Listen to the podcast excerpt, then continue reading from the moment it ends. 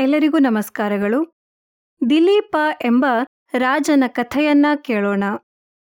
ಸೂರ್ಯವಂಶದ ಸಗರ ಚಕ್ರವರ್ತಿಯ ಮೊಮ್ಮಗನಾದ ಅಂಶಮಂತ ರಾಜನ ಮಗ ದಿಲೀಪ. ಈತ ಮಹಾನ್ ಪರಾಕ್ರಮಿಯಾಗಿದ್ದ. ಹಾಗೆಯೇ ಅನೇಕ ಯಜ್ಞ ಯಾಗಾದಿಗಳನ್ನು ಮಾಡಿ ಪುಣ್ಯ ಸಂಪಾದನೆಯನ್ನು ಮಾಡಿದ್ದ. ಈತನ ರಾಜ್ಯ ಸುಭಿಕ್ಷವಾಗಿತ್ತು. ಒಮ್ಮೆ ದೇವ ದಾನವರ ಯುದ್ಧ ನಡೆಯುವಾಗ ಇಂದ್ರನಿಗೆ ಸಹಾಯ ಮಾಡಲು ಹೋಗಿದ್ದ. ಹಾಗೆ ಇಂದ್ರಲೋಕದಿಂದ ಹಿಂತಿರುಗಿ ಬರುವಾಗ ಅಲ್ಲಿ ಕಲ್ಪವೃಕ್ಷದ ಅಡಿಯಲ್ಲಿ ಮಲಗಿದ್ದ ಕಾಮಧೇನುವನ್ನ ಅಲಕ್ಷಿಸಿ ನಮಸ್ಕರಿಸದೆ ಬಂದ. ಈ ಅಗೌರವದಿಂದ ಕುಪಿತಳಾದ ಕಾಮಧೇನು ದಿಲೀಪನಿಗೆ ಮಕ್ಕಳಾಗದಿರುವಂತೆ ಶಪಿಸಿದಳು.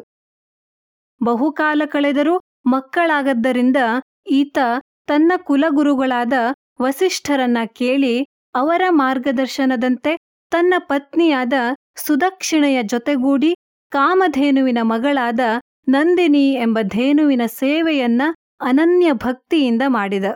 ನಂತರ ನಂದಿನಿಯ ವರದಿಂದ ಶಾಪ ಮುಕ್ತನಾಗಿ ರಘು ಎಂಬ ಯಶೋವಂತನಾದ ಮಗನನ್ನು ಪಡೆದ. ಮತ್ತೊಮ್ಮೆ ದಿಲೀಪ ದೇವದಾನವರ ಯುದ್ಧದಲ್ಲಿ ದೇವಲೋಕಕ್ಕೆ ಹೋಗಿ ರಾಕ್ಷಸರನ್ನ ಸಂಹರಿಸಿ ದೇವತೆಗಳಿಗೆ ವಿಜಯವನ್ನ ತಂದುಕೊಟ್ಟ.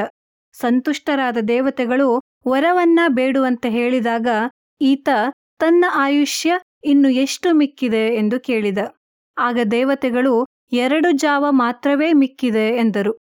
ಆಗ ದಿಲೀಪ ತಕ್ಷಣವೇ ಅಯೋಧ್ಯೆಗೆ ಬಂದು ರಾಜ್ಯಭಾರವನ್ನು ಮಗನಾದ ರಘುವಿಗೆ ಒಪ್ಪಿಸಿ ಯೋಗ ಬಲದಿಂದ ದೇಹತ್ಯಾಗ ಮಾಡಿ ಸದ್ಗತಿಯನ್ನು ಪಡೆದ. ಧನ್ಯವಾದಗಳು.